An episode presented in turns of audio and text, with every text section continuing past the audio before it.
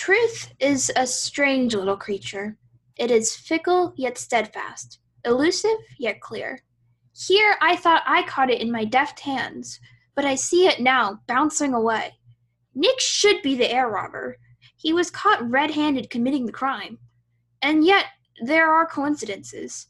And yet, one crime cannot necessarily stand for all crimes. And yet, I don't have a third yet. And yet, it wouldn't feel like a real podcast if there was only one episode. Steven? Aubrey, can I get paid for the last episode? No. I'm Aubrey Fisher, and this is Air Robbed.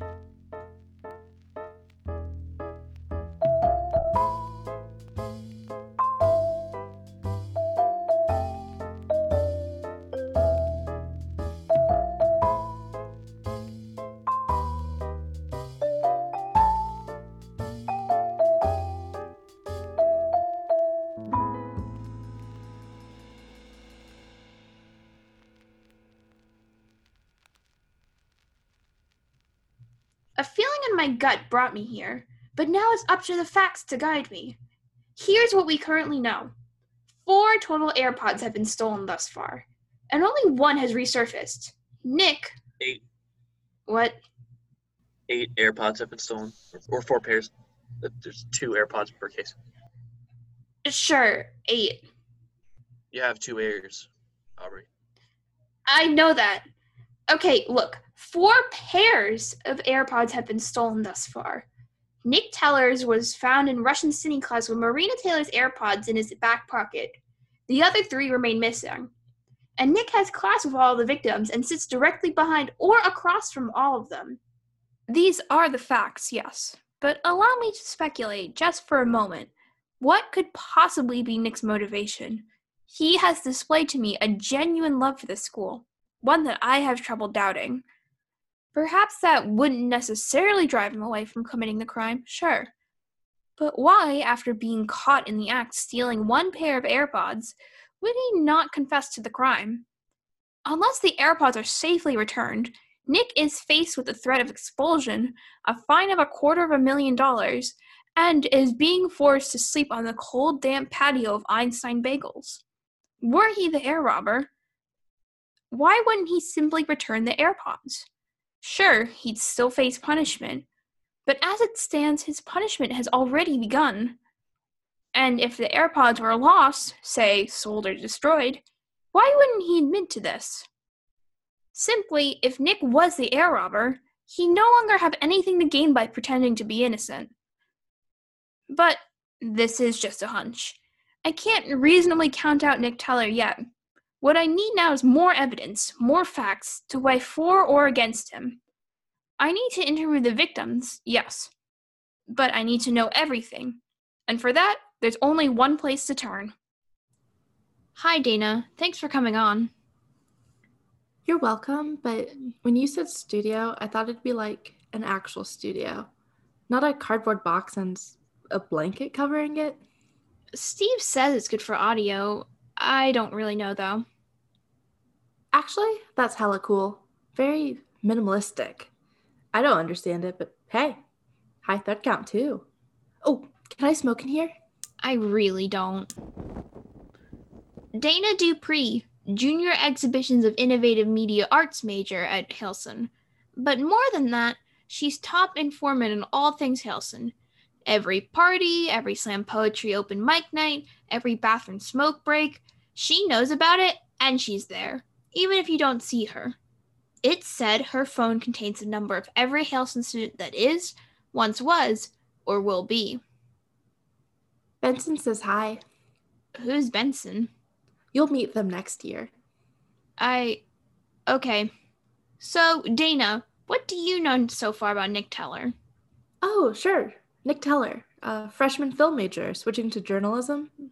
Five foot five, dark brown hair, Pisces, 140 pounds, type AB blood, has a mole the size of a dime on his tummy. Too much. Oh, and he's the air robber. Uh, how can you be sure? It's what everyone's saying, from the anime club to the air hockey team. And shit just makes sense. Like, have you met the kid? I have, yes. But can you describe for us what interactions you've had with Nick personally? Do we have time? There was the Alpha Sigma Sigma recruiting event, Intro to Ornithology, the informational meeting for the Humpback Herald, September 18th when he posed for my figure drawing class. He. Okay, whatever. When did you last see him? October 2nd, actually, right before Russian Cine class started, when he snagged the pods. He was eating lunch before the lecture, I guess. He fit a whole piece of pizza in his mouth. I see. But Dana, ignoring for a moment what you've heard around school, do you believe Nick to be the air robber? Yep, like, I know that kid's type. A huge perpetrator of remix culture. He's desperate to be liked, and he figured out the right stunt to pull and the right kids to pull it on. What do you mean? Isn't it obvious? All the victims are cringe as fuck.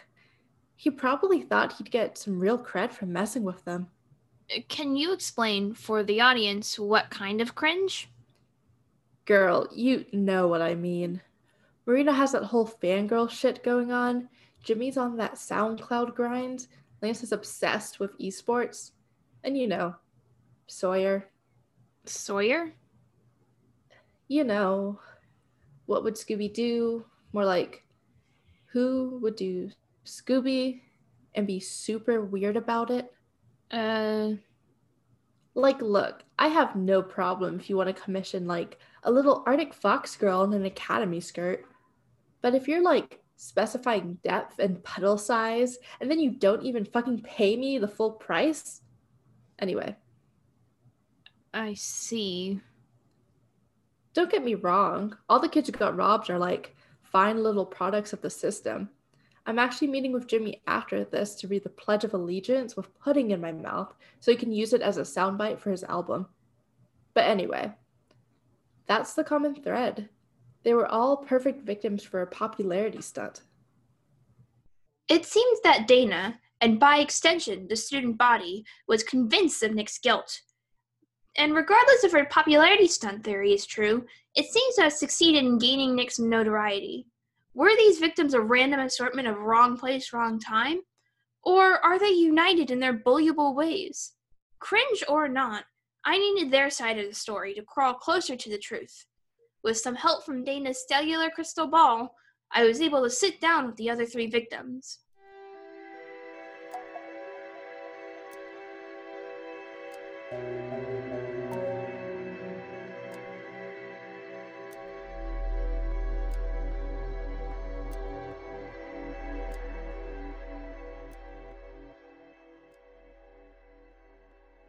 Would you please introduce yourself?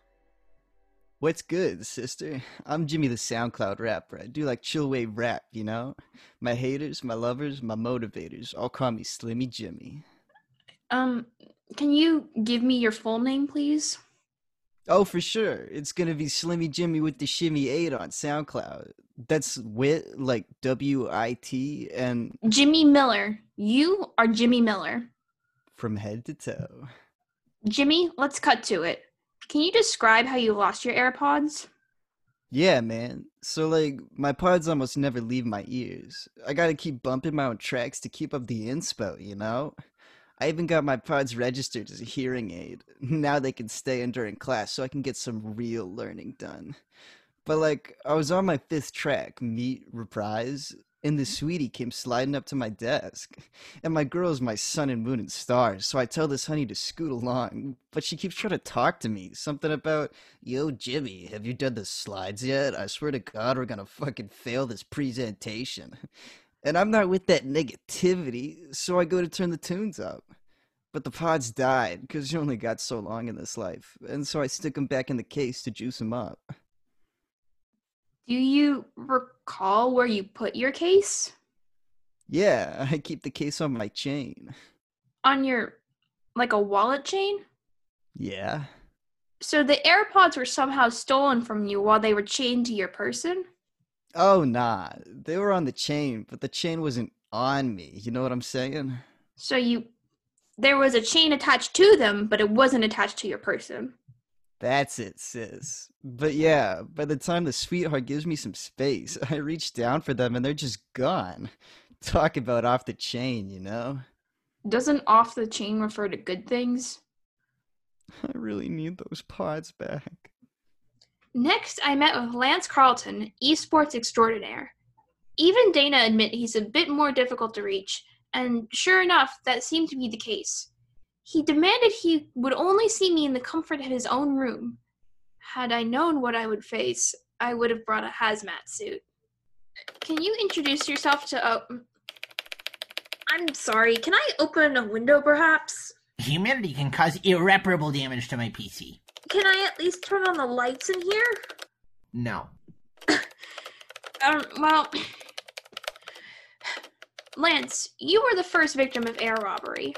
Can you run us through the events of September 16th? Went to class, had my AirPods. Left class, didn't have my AirPods. When was the last time you remember seeing them? When I went to class. And when did you notice they were gone? When I left class. Great. Where had you put them? In my roller backpack. So, you arrived in class and placed your AirPods in your roller backpack. After class, you discovered they were missing, meaning you can accurately pinpoint that the crime occurred throughout the course of your class. Lance? Lance, can you confirm? Shut up. I almost have a 23 kill streak. I'm sorry, do you. Alright.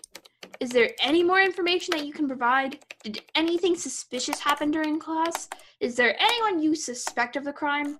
Is there any way to identify these AirPods as yours if found? Just look for the cheesy one. Oh my god. Thanks for the interview. I'm out. And for the last witness we're speaking with today, Sawyer Thomas. Thanks for coming on today, Sawyer. Pleasure's all mine. Uh, so the day you got your AirPods stolen, you were in a class called What Would Scooby Do? A look at furry friends in the media, correct? Yeah, which sucks because that's my favorite class. And now, whenever I think of it, the only thing I'll be able to remember is my AirPods getting stolen.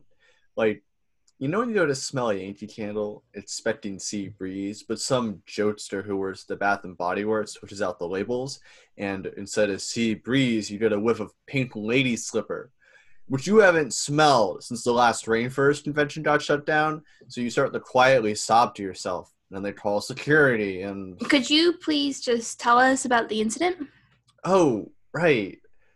I think everyone was just working on their essay during class. And I always listen to music when I work. But when I went to reach for my AirPods, they weren't there. I queued up the new Chainsmokers album and everything. And what did you do when you realized your AirPods were missing? Did you ever get them back? I could have reported it, but I thought it honestly wouldn't make much of a difference with all the other robberies going on. Besides, I was busy planning for the next underground Hailson Film Fest. The Underground Hailson Film Fest. That sounds familiar. Were you a participant last semester? No, I had upgraded by that point. Yif, yeah, baby. I had to sit front row in the judge's seat. And who were the other judges with you? It was me, Lance, and Marina. The film that won was uh, Air Poops. Oh no, that can't be right. Wait, the other air robber victims? I guess so. Hey, wait, that sounds like the name of the other film, not Air Poops. It's funny, I couldn't remember the name, only two short films actually entered. And the other film that entered. Some black and white murder noir thriller or something. I think a woman died in it. And don't get me wrong, Air Poops was god awful. But compared to what Doug McDougal directed, sheesh, lost by a landslide. Did you just say Doug McDougal, the one I interviewed as a star witness of Marina's case? He had an indirect link to the original AirPod theft, but one that was worth looking into. I had a lead that I had to follow. First thing I did after meeting with Sawyer was to contact Dana again to get more information on the victim's connection to Doug. Doug McDougal, total dick. My friend Evan's roommate Sierra's classmate Robin acted in a short film he was directing, and like, she's a vegetarian, but all of the food had meat in it. Um, okay. Do you know anything about Doug's film for the Haleston Underground Film Festival? Unfortunately. It was like if the patriarchy made a baby with Hitchcock, but the kid was hyper privileged and settled for mediocrity. The prize for judge's favorite was $100, which is all a film kid craving validation and Starbucks coffee money needs, so Doug was campaigning like crazy to win. He threw so much shit on social media and did all this embarrassing behind the scenes stuff. I wanted to see if this was true, so I went to see Doug's Instagram and. Yeah, so the main character's wife represents purity. She's dressed in all white to really, uh, accentuate those features. And so when she dies, it's like innocence lost. And it's a brutal death, because her feminine beauty is really important to our male protag. Yeah. Vote for my film. But yeah, bad, bad art. Like, both films were stupid, but at least the AirPod documentary was an intriguing commentary on the fragility of human relationships in the face of capitalism. But also, fucking AirPods. It was a clear winner. And the judges for this festival, who were they? Um, my friend's girlfriend Marina, my deconstruction of sitcoms into reconstructions of dramas classmate Lance, and fucking Sawyer. Ew, that's a terrible combo. Who let them judge? Marina, Lance, and Sawyer. Three out of the four AirPods victims. Huh. Yeah. And shit, you know what? Jimmy wasn't a judge, but he had a mini concert in between screenings. Wow, talk about the random entropy of the universe. What are the odds? And was Doug upset when he lost? Oh, girl, he was crying like a baby, screaming about how people didn't know true art, saying that we were all hypnotized by the insidious mechanisms of Apple's iron grip on the free market, which is true, but he didn't have to pop off so angrily. So you're saying he has a connection to the victims and possibly a motive? Oh shit. You made me drop my cig. I hope you don't like this carpet.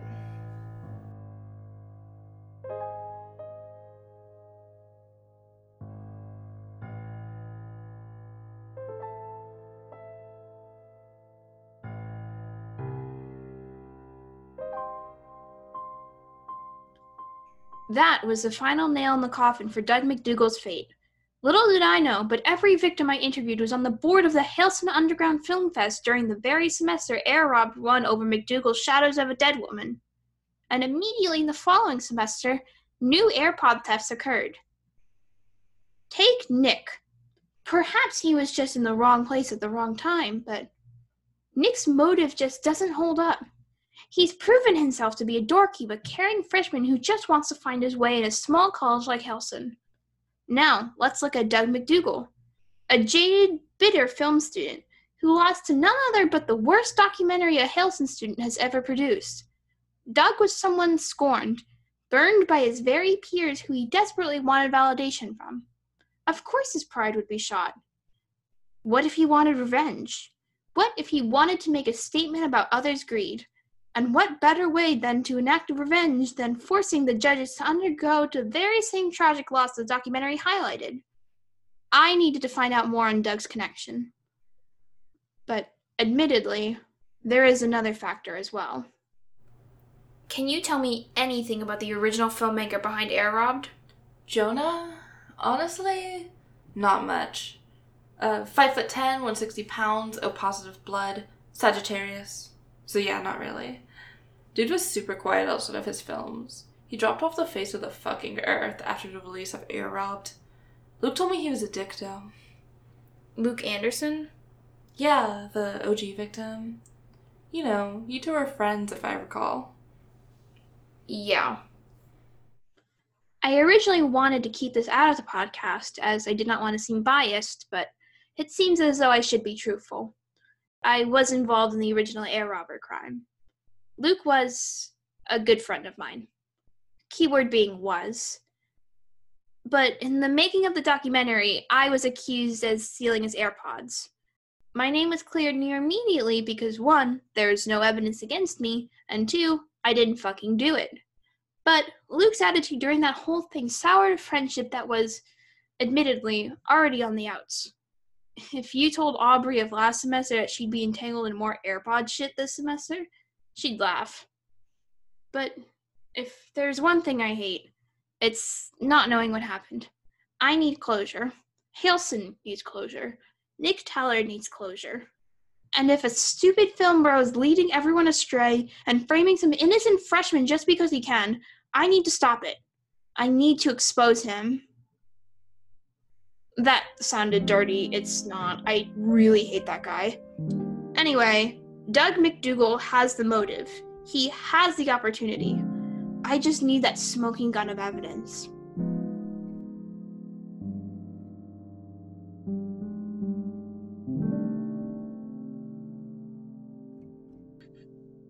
Is that smoke? Did somebody light a match? Wait, wait. Did somebody hotbox my fucking studio box? Without me? Anyways, it's S to the T to the E to the V to the E to the V. Fuck!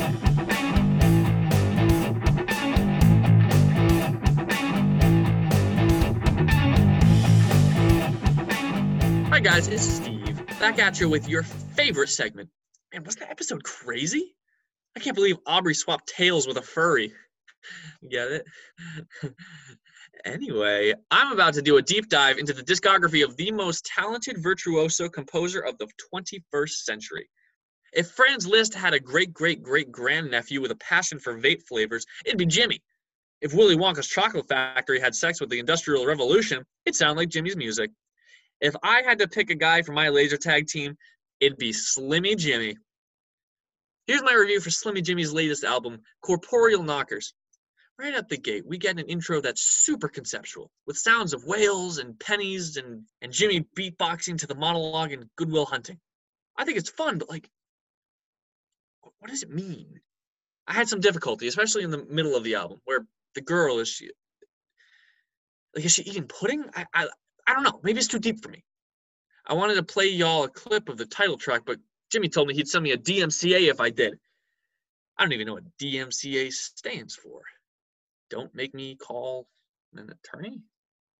Sounds pretty scary. Might be because he samples Mr. Brightside by the Killers illegally.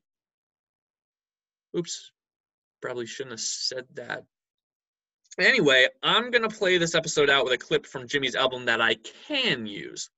Go donate to his Patreon, Thicky Jimmy 24 I pledge allegiance to the flag of the United States of America.